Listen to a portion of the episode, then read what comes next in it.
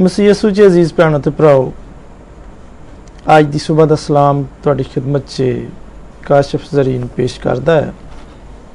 ਤੇ ਮੈਂ ਤੁਹਾਨੂੰ ਹਮਦਸਨਾ ਨੈਟ ਰੇਡੀਓ ਦੀ ਪੰਜਾਬੀ ਸਰਵਿਸ ਦੇ ਵਿੱਚ ਖੁਸ਼ਾਮਦਦ ਕਹਿਣਾ ਵਾਂ। ਤੇ ਮੇਰਾ ਇਮਾਨ ਹੈ ਕਿ ਤੁਹਾਡੇ ਸਾਰਿਆਂ ਦੀ ਈਦ ਕਿਆਮਤੁਲ ਮਸੀਹ ਬਹੁਤ ਅੱਛੀ ਗੁਜ਼ਰੀ ਹੋਏਗੀ। ਤੁਸੀਂ ਆਪਣੇ ਅਜ਼ੀਜ਼ਾਂ, ਦੋਸਤਾਂ, ਰਿਸ਼ਤੇਦਾਰਾਂ ਦੇ ਨਾਲ ਮਿਲ ਕੇ ਤੇ ਖੁਦਾਵੰਦ ਦੀ ਖੂਬ ਤਾਰੀਫ ਤੇ ਤਮਜੀਦ ਕੀਤੀ ਹੋਏਗੀ, ਉਹਦੀ ਇਬਾਦਤ ਦੇ ਵਿੱਚ ਸ਼ਾਮਲ ਹੋਏ ਹੋਵੋਗੇ। ਤੇ ਅਜ਼ੀਜ਼ ਭੈਣੋ, ਤੇ ਭਰਾਓ, ਕਦੀ ਤੁਹਾਨੂੰ ਇਹ ਹੈਰਾਨੀ ਨਹੀਂ ਹੋਈ? ਕਦੀ ਤੁਹਾਡੇ ਜ਼ਿਹਨ 'ਚ ਇਹ ਸਵਾਲ ਨਹੀਂ ਪੈਦਾ ਹੋਇਆ ਕਿ ਅਸੀਂ ਸਾਰੇ ਮਸੀਹਾਂ ਦਾ ਇਹ ਮਾਨ ਵਿੱਚ ਕਿ ਖੁਦਾਵੰਦ ਯਿਸੂ ਮਸੀਹ ਖੁਦਾ ਦਾ ਬੇਟਾ ਇਨਸਾਨ ਬਣ ਗਿਆ ਤੇ ਉਹਨੂੰ ਕਤਲ ਕਰਤਾ ਗਿਆ। ਉਹ ਕਾਇਨਾਤ ਦਾ ਅਬਦੀ, ਮੁਕੱਦਸ ਤੇ ਜਲਾਲੀ ਰੱਬ ਹੈ ਜਿਹੜਾ ਹਮੇਸ਼ਾ ਤੋਂ ਮੌਜੂਦ ਹੈ ਤੇ ਹਮੇਸ਼ਾ ਤੱਕ ਰਹੇਗਾ। ਪਰ ਉਹ ਇੱਕ ਮੁਜਰਮ ਦੇ ਵਾਂਗਰ ਸਲੀਬ ਉੱਤੇ ਮਾਰਿਆ ਗਿਆ। ਕਦੀ ਤੁਹਾਡੇ ਜ਼ਿਹਨ 'ਚ ਸਵਾਲ ਨਹੀਂ ਆਇਆ ਕਿ ਇੰਜ ਕੌਣ ਕਰੇਗਾ? ਯਿਸੂ ਨੂੰ ਕਿੰਨੇ ਮਾਰਿਆ ਤੇ ਕਿਉਂ ਮਾਰਿਆ? ਕਿਆ ਉਹ ਰੋਮੀ ਐਲਕਾਰ ਸਨ ਜਾਂ ਪੈਂਤੁਸ ਪੈਲਾਤੂਸ ਨੇ ਖੁਦਾਮ ਯਿਸੂ ਮਸੀਹ ਨੂੰ ਕਤਲ ਕੀਤਾ? ਖੁਦਾਮ ਯਿਸੂ ਨੂੰ ਮਸਲੂਬ ਕਰਨ ਦਾ ਅਸਲ ਹੁਕਮ ਤੇ ਪੈਂਤੁਸ ਪੈਲਾਤੂਸ ਨੇ ਦਿੱਤਾ ਸੀ। ਉਹ ਯਹੂਦੀਆਂ ਦੇ ਇਲਾਕੇ ਯਹੂਦੀਆ ਦੇ ਸੂਬੇ ਦਾ ਰੋਮੀ ਗਵਰਨਰ ਸੀ ਤੇ ਬਹੁਤਾ ਵੇਲਾ ਉਹ ਕੈਸਰੀਆ 'ਚ ਰਹਿੰਦਾ ਸੀ। ਪਰ ਯਹੂਦੀਆਂ ਦੀ ਈਦ ਦੇ ਦੌਰਾਨ ਉਹ ਯਰੂਸ਼ਲਮ ਦੇ ਵਿੱਚ ਮੌਜੂਦ ਸੀ। ਇਸ ਲਈ ਕਿ ਈਦ ਦੇ ਦੌਰਾਨ ਇੰਨੇ ਜ਼ਿਆਦਾ ਯਹੂਦੀਆਂ ਦੇ ਗਰੋਹ ਦੇ ਗਰੋਥ ਜਮਾ ਹੋ ਜਾਂਦੇ ਸਨ ਕਿ ਉਹਨੂੰ ਖਤਰਾ ਮਹਿਸੂਸ ਹੁੰਦਾ ਸੀ ਕਿ ਬਦਮਨੀ ਨਾ ਹੋ ਜਾਏ ਕਿਸੇ ਕਿਸਮ ਦੀ। ਤੇ ਉਹਦੀ ਸਿਆਸੀ ਕੈਰੀਅਰ ਜਿਹੜਾ ਵੇ, ਉਹ ਨਾ ਖਰਾਬ ਹੋ ਜਾਏ। ਜਦੋਂ ਖੁਦਾ ਯਿਸੂ ਨੂੰ ਪਹਿਲਾਂ ਤੋਂ ਉਸ ਦੇ ਹਵਾਲੇ ਕੀਤਾ ਗਿਆ, ਤੇ ਉਹਨੂੰ ਛੇਤੀ ਹੀ ਪਤਾ ਲੱਗ ਗਿਆ ਕਿ ਇਹ ਬੰਦਾ ਤੇ ਬੇਕਸੂਰ ਹੈ। ਤੇ ਪਹਿਲਾਂ ਤੋਂ ਉਸਨੇ ਕਿੰਨੀ ਵਾਰੀ ਤਸਦੀਕ ਕੀਤੀ।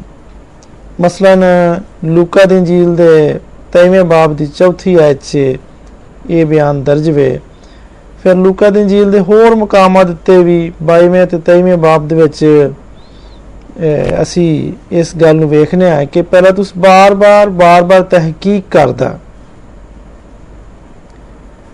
ਤੇ ਉਹਨੂੰ ਇਸ ਗੱਲ ਦਾ ਯਕੀਨ ਹੋ ਜਾਂਦਾ ਹੈ ਕਿ ਖੁਦਾ ਯਿਸੂ ਨੇ ਐਸਾ ਕੋਈ ਜੁਰਮ ਨਹੀਂ ਕੀਤਾ ਕਿ ਉਹਨੂੰ ਮੌਤ ਦੀ ਸਜ਼ਾ ਦਿੱਤੀ ਜਾਏ। ਇਹਦੇ ਬਾਵਜੂਦ ਉਹਨੇ ਯਿਸੂ ਨੂੰ ਮਸਲੂਬ ਕਰਨ ਦੇ ਲਈ ਦੇ ਦਿੱਤਾ। ਹੁਕਮ ਕਰਤਾ। ਕਿਉਂ? ਇਸੇ ਲਈ ਕਿ ਮਰਕਸ ਦੀ ਇੰਜੀਲ ਦੇ ਵਿੱਚ ਲਿਖਿਆ ਹੈ ਕਿ ਉਹਨੇ ਇੰਜ ਤਾਂ ਕੀਤਾ ਕਿ ਉਹ ਹਜੂਮ ਨੂੰ ਮਤਮਈਨ ਕਰਨਾ ਚਾਹੁੰਦਾ ਸੀ। ਤੇ ਉਹਨੂੰ ਡਰ ਸੀ ਕਿ ਕਿਤੇ ਫਸਾਦ ਨਾ ਸ਼ੁਰੂ ਹੋ ਜਾਏ। ਤੇ ਅਗਰ ਫਸਾਦ ਸ਼ੁਰੂ ਹੋ ਜਾਂਦਾ, ਤੇ ਪਹਿਲਾਂ ਤਾਂ ਉਸ ਦੀ ਕੁਰਸੀ ਜਿਹੜੀ ਏ ਉਹ ਖਤਰੇ 'ਚ ਪੈ ਜਾਂਦੀ, ਉਹਦਾ ਇਖਤਿਆਰ ਖਤਮ ਹੋ ਜਾਂਦਾ, ਉਹਨੂੰ ਉਹਦੇ ਅਹੁਦੇ ਤੋਂ ਹਟਾ ਦਿੱਤਾ ਜਾ ਸਕਦਾ ਸੀ। ਅਗਰ ਉਹ ਉਹਨਾਂ ਦੀ ਦਰਖਾਸਤ ਮਨਜ਼ੂਰ ਨਾ ਕਰਦਾ ਤੇ ਫਿਰ ਐਵੇਂ ਹੀ ਹੋ ਸਕਦਾ ਸੀ। ਮਤੀ ਦੀ ਇੰਜੀਲ ਦੇ ਵਿੱਚ 24ਵੇਂ ਬਾਬ ਤੇ ਯੋਹੰਨਾ ਦੀ ਇੰਜੀਲ ਦੇ 9ਵੇਂ ਬਾਬ ਦੇ ਵਿੱਚ ਇਹਦਾ ਜ਼ਿਕਰ ਹੈ। ਤੇ ਤੁਸੀਂ ਬਾਹਰ ਪੜਿਆ ਵੀ ਹੋਏਗਾ।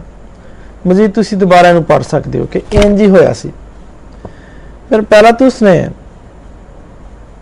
ਇਨਸਾਫ ਦੇ ਉੱਤੇ ਆਪਣੀ ਫਲਾਹ ਬਹਿਬੂਦ ਨੂੰ ਜ਼ਿਆਦਾ ਬਿਹਤਰ ਜਾਣਿਆ, ਕਿਉਂਕਿ ਬੁਜ਼ਦਲ ਸੀ। ਪਰ ਯਿਸੂ ਨੇ ਉਹਨੂੰ ਆਖਿਆ, ਤੇਰਾ ਮੇਰੇ ਤੇ ਕੋਈ ਇਖਤਿਆਰ ਨਹੀਂ ਹੋ ਜਦੋਂ ਤੱਕ ਕਿ ਇਹ ਤੈਨੂੰ ਉੱਤੋਂ ਨਾ ਦਿੱਤਾ ਜਾਂਦਾ। ਇਸ ਲਈ ਜਿਨਨੇ ਮੈਨੂੰ ਤੇਰੇ ਹਵਾਲੇ ਕੀਤਾ ਹੈ ਉਹਦਾ ਗੁਨਾਹ ਜ਼ਿਆਦਾ ਹੈ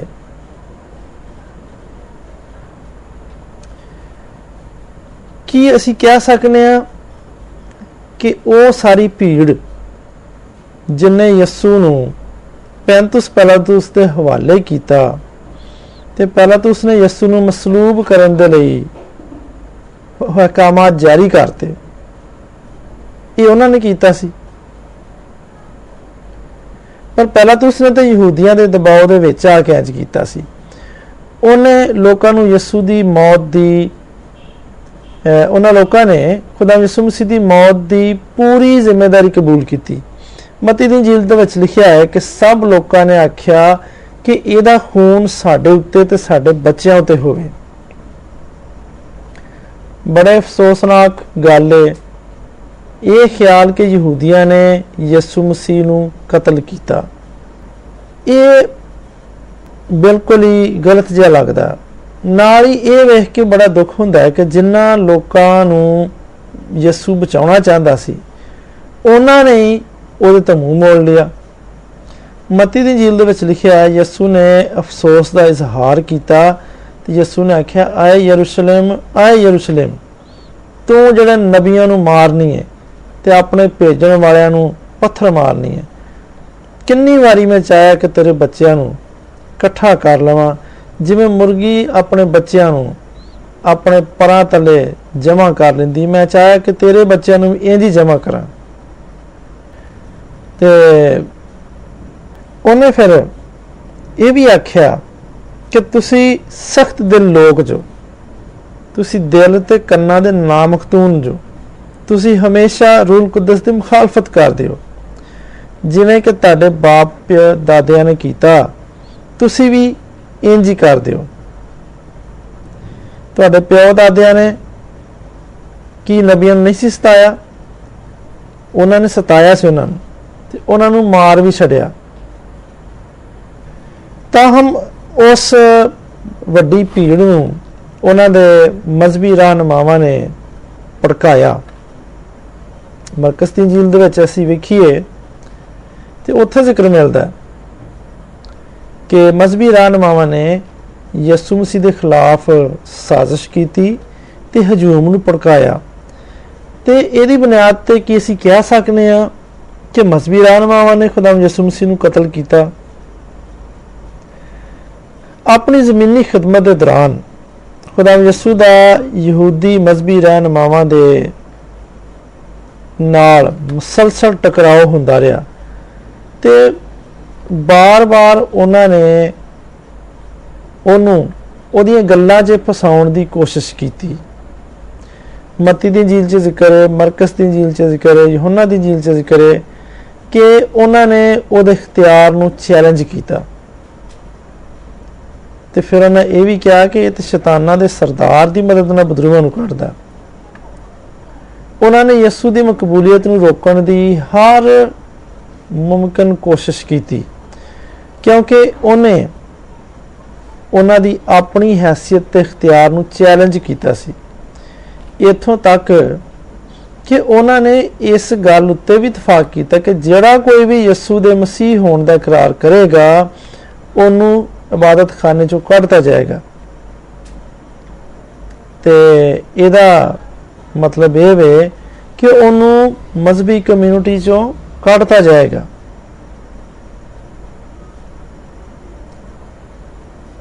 ਤੇ ਜਦੋਂ ਬਜ਼ੁਰਗਾਂ ਤੇ ਫਕੀਆਂ ਤੇ ਸਰਦਾਰ ਕਾਨਾ ਨੇ ਵੇਖਿਆ ਕਿ ਉਹਨਾਂ ਦੀ ਕੋਸ਼ਿਸ਼ਾਂ ਦਾ ਕੋਈ ਨਤੀਜਾ ਨਹੀਂ ਨਿਕਲਿਆ ਤੇ ਬਹੁਤ ਵੱਡੀ ਭੀੜ ਯਿਸੂ ਦੇ ਪਿੱਛੇ ਹੋ ਲਈਏ ਤੇ ਉਹਨਾਂ ਨੇ ਮਿਲ ਕੇ ਯਿਸੂ ਨੂੰ ਫੜਨ ਤੇ ਉਹਨੂੰ ਕਤਲ ਕਰਨ ਦੀ ਸਾਜ਼ਿਸ਼ ਕੀਤੀ। ਉਹਨਾਂ ਨੇ ਉਹਦੇ ਖਿਲਾਫ ਝੂਠੀ ਗਵਾਹੀਆਂ ਖੜੀਆਂ ਕੀਤੀਆਂ।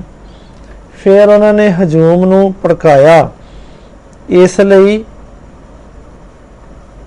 ਫਿਰ ਉਹਨਾਂ ਨੇ ਯਿਸੂ ਨੂੰ ਮਸਲੂਬ ਕਰਾਉਣ ਦੇ ਲਈ ਪੈਂਤੁਸ ਪਿਲਾਤੁਸ ਦੇ ਉੱਤੇ ਦਬਾਅ ਪਾਇਆ। ਹਾਂਜੀ, ਇਹ ਮਜ਼ਬੀ ਪੇਸ਼ਵਾ ਯਿਸੂ ਦੀ ਮੌਤ ਦੇ ਜ਼ਿੰਮੇਦਾਰ ਸਨ, ਪਰ ਇਹ ਕੋਈ ਏਡਾ ਹਤਮੀ ਜਵਾਬ ਨਹੀਂਗਾ। ਅਸੀਂ ਇਹ ਤੇ ਮਜ਼ੀਦ ਗੌਰ ਕਰਨੇ ਆ ਕਿ ਕੀ ਸ਼ੈਤਾਨ ਨੇ ਯਿਸੂ ਨੂੰ ਕਤਲ ਕਰਾਇਆ। ਜਦੋਂ ਯਿਸੂ ਨੇ ਆਪਣੀ ਅਵਾਮੀ ਖਿਦਮਤ ਦਾ ਆਗਾਜ਼ ਕੀਤਾ ਤੇ ਸ਼ੈਤਾਨ ਨੇ ਉਹਨੂੰ ਗੁਨਾਹ ਦੇ ਵੱਲ ਮਾਇਲ ਕਰਨ ਦੀ ਪੂਰੀ ਕੋਸ਼ਿਸ਼ ਕੀਤੀ। ਮਤੀ ਦੀ ਇੰਜੀਲ 'ਚ ਦਰਜ ਹੈ ਤੇ ਲੂਕਾ ਦੀ ਇੰਜੀਲ 'ਚ ਦਰਜ ਹੈ ਕਿ ਅਗਰ ਯਿਸੂ ਨੇ ਹਾਰ ਮੰਨ ਲਈ ਹੁੰਦੀ ਤੇ ਉਹ ਇਨਸਾਨੀਅਤ ਦੇ ਗੁਨਾਹ ਦੇ ਲਈ ਕਫਾਰਾ ਨਾ ਦੇ ਸਕਦਾ। ਇਸ ਲਈ ਕਿ ਉਹ ਖੁਦ ਗੁਨਾਹਗਾਰ ਹੋ ਜਾਂਦਾ। ਪਰ ਯਿਸੂ ਨੇ ਅਜ਼ਮਾਇਸ਼ ਦਾ ਮੁਕਾਬਲਾ ਕੀਤਾ। ਉਹਨੇ ਸ਼ੈਤਾਨ ਦੇ ਖਿਲਾਫ ਜੰਗ ਦਾ ਐਲਾਨ ਕੀਤਾ। ਜਦੋਂ ਯਿਸੂ ਮਨਾਦੀ ਕਰਨ ਰਿਹਾ ਸੀ ਤੇ ਲੋਕਾਂ ਨੂੰ ਚੰਗਾ ਕਰਨ ਰਿਹਾ ਸੀ, ਸ਼ਿਫਾ ਦੇਣ ਰਿਹਾ ਸੀ, ਤੇ ਬਹੁਤ ਸਾਰੇ ਬਦਰੂ ਜ਼ਿਆਦਾ ਲੋਕ ਉਹਦੇ ਕੋਲ ਆਉਂਦੇ ਤੇ ਆਪਣੀ ਜ਼ਬਾਨ ਦੇ ਨਾਲ ਉੱਤੇ ਹਮਲਾ ਕਰਦੇ। ਪਰ ਯਿਸੂ ਨੇ ਬਦਰੂਆਂ ਨੂੰ ਆਖਿਆ ਕਿ ਉਹ ਚੁੱਪ ਰਹਿਣ ਤੇ ਉਹਨਾਂ ਲੋਕਾਂ ਵਿੱਚੋਂ ਨਿਕਲ ਜਾਣ ਤੇ ਉਹਨਾਂ ਨੂੰ ਇਹ ਗੱਲ ਮੰਨਣੀ ਪਈ। ਯਿਸੂ ਸ਼ੈਤਾਨ ਦੇ ਬੰਦਿਆਂ ਤੋਂ ਤੇ ਸ਼ੈਤਾਨ ਤੋਂ ਜ਼ਿਆਦਾ ਤਾਕਤਵਰ ਸੀ। ਤੇ ਹੁਣ ਵੀ ਹੈ ਵੇ ਖੁਦਾ ਯਿਸੂ ਤੇ ਹਮਲਾ ਕਰਨ ਦੀ ਆਖਰੀ ਕੋਸ਼ਿਸ਼ ਦੇ ਵਿੱਚ ਸ਼ੈਤਾਨ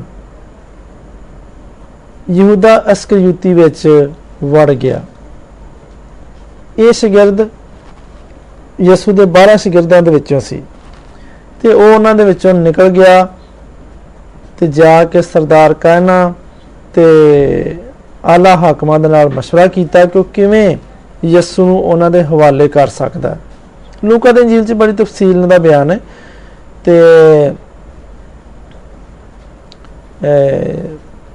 ਯੋਹਨਾ ਦੀ ਇੰਜੀਲ ਦੇ ਵਿੱਚ ਬਿਆਨ ਹੈ ਕਿ ਯਿਸੂ ਕੁਝ ਯਹੂਦੀਆਂ ਦੇ ਨਾਲ ਮਿਲਦਾ ਜੁਲਦਾ ਕੁਝ ਕਹਿੰਦਾ ਹੈ। ਯਿਸੂ ਕਹਿੰਦਾ ਹੈ ਕਿ ਤੁਸੀਂ ਮੈਨੂੰ ਮਾਰਨਾ ਚਾਹੁੰਦੇ ਹੋ। ਇੱਕ ਐਸਾ ਬੰਦਾ ਜਿਨੇ ਤੁਹਾਨੂੰ ਸੱਚ ਦੱਸਿਆ। ਜੋ ਮੈਂ ਖੁਦਾ ਤੋਂ ਸੁਣਿਆ, ਮੈਂ ਤੁਹਾਨੂੰ ਉਹੀ ਦੱਸਿਆ। ਪਰ ਤੁਸੀਂ ਆਪਣੇ ਪਿਓ ਸ਼ੈਤਾਨ ਤੇ ਹੋ। ਤੇ ਤੁਹਾਡੀ ਮਰਜ਼ੀ ਇਹ ਹੈ ਕਿ ਤੁਸੀਂ ਆਪਣੇ ਪਿਓ ਦੀਆਂ ਖਾਹਿਸ਼ਾਤ ਨੂੰ ਪੂਰਾ ਕਰੋ। ਉਹ ਸ਼ੁਰੂ ਤੋਂ ਹੀ ਇੱਕ ਕਾਤਲ ਸੀ ਤੇ ਸੱਚਾਈ ਤੇ ਕਾਇਮ ਨਹੀਂ ਸੀ ਰਹਿੰਦਾ, ਕਿਉਂਕਿ ਉਹਦੇ ਵਿੱਚ ਸੱਚਾਈ ਨਹੀਂਗੀ ਬਸ ਇਹਨਾਂ ਸਾਰਿਆਂ ਇਨਸਾਨੀ ਏਜੰਟਾਂ ਦੇ ਪਿੱਛੇ ਸ਼ੈਤਾਨ ਦਾ ਰੂਹਾਨੀ ਅਸਰ ਹੈ। ਉਹ ਯਿਸੂ ਦਾ ਕਦੀਮ ਦੁਸ਼ਮਣ ਹੈ ਤੇ ਮੋਟ ਤੇ ਦੁਸ਼ਮਣ ਯਿਸੂ ਦਾ ਤੇ ਉਹ ਆਖਰਕਾਰ ਕਾਮਯਾਬ ਹੁੰਦਾ, ਵਿਖਾਲੀ ਦਿੰਦਾ। ਹੈ ਜਦੋਂ ਯਿਸੂ ਸਲੀਬ ਤੇ ਮਰ ਗਿਆ, ਪਰ ਸਾਨੂੰ ਹਜੇ ਵੀ ਗਰਾਈ ਦੇ ਵਿੱਚ ਜਾਣ ਦੀ ਜ਼ਰੂਰਤ ਹੈ ਕਿ ਕੀ ਮੈਂ ਯਿਸੂ ਨੂੰ ਕਤਲ ਕੀਤਾ? ਯਿਸੂ ਦੀ ਮੌਤ ਕੋਈ ਹਾਦਸਾ ਨਹੀਂ ਸੀ। ਇਹ ਕੋਈ ਗੈਰ ਮਤਵਕੋ ਇਤਫਾਕ ਨਹੀਂ ਸੀ। ਇਹ ਸ਼ੈਤਾਨ ਦੀ ਫਤਹ ਨਹੀਂ ਸੀ। ਯਿਸੂ ਦੀ ਮੌਤ ਇਨਸਾਨੀ ਗੁਨਾਹ ਦੇ ਲਈ ਕਫਾਰਾ ਸੀ। ਤੇ ਇਨਸਾਨੀ ਗੁਨਾਹ ਦੇ ਕਫਾਰੇ ਦੇ ਲਈ ਯਿਸੂ ਦਾ ਕੁਰਬਾਨ ਹੋਣਾ ਜ਼ਰੂਰੀ ਸੀ। ਉਹ ਸਾਡੀਆਂ ਖਤਾਵਾਂ ਦੀ ਵਜ੍ਹਾ ਤੋਂ ਛੇਦਿਆ ਗਿਆ। ਉਹ ਸਾਡੀ ਬਦਕਾਰੀ ਦੇ ਸਬਬ ਤੋਂ ਕੁਚਲਿਆ ਗਿਆ। ਯਸਾਇਆ ਨਬੀ ਬਿਆਨ ਕਰਦਾ ਹੈ ਕਿ ਸਾਡੀਆਂ ਖਤਾਵਾਂ ਦੇ ਬਾਇਸ ਤੇ ਸਾਡੀਆਂ ਬਦਕਾਰੀਆਂ ਦੇ ਬਾਇਸ ਕੁਚਲਿਆ ਗਿਆ।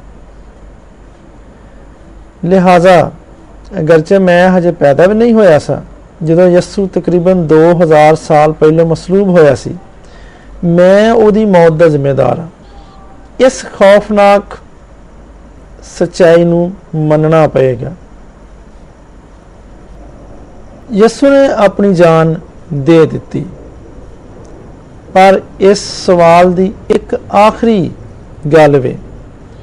ਕਿਉਂਕਿ ਯਿਸੂ ਨੂੰ ਗੁਨਾਹਗਾਰ ਇਨਸਾਨੀਅਤ ਦੀ ਜਗ੍ਹਾ ਉੱਤੇ ਮਰਨ ਤੇ ਮਜਬੂਰ ਨਹੀਂ ਸੀ ਕੀਤਾ ਗਿਆ।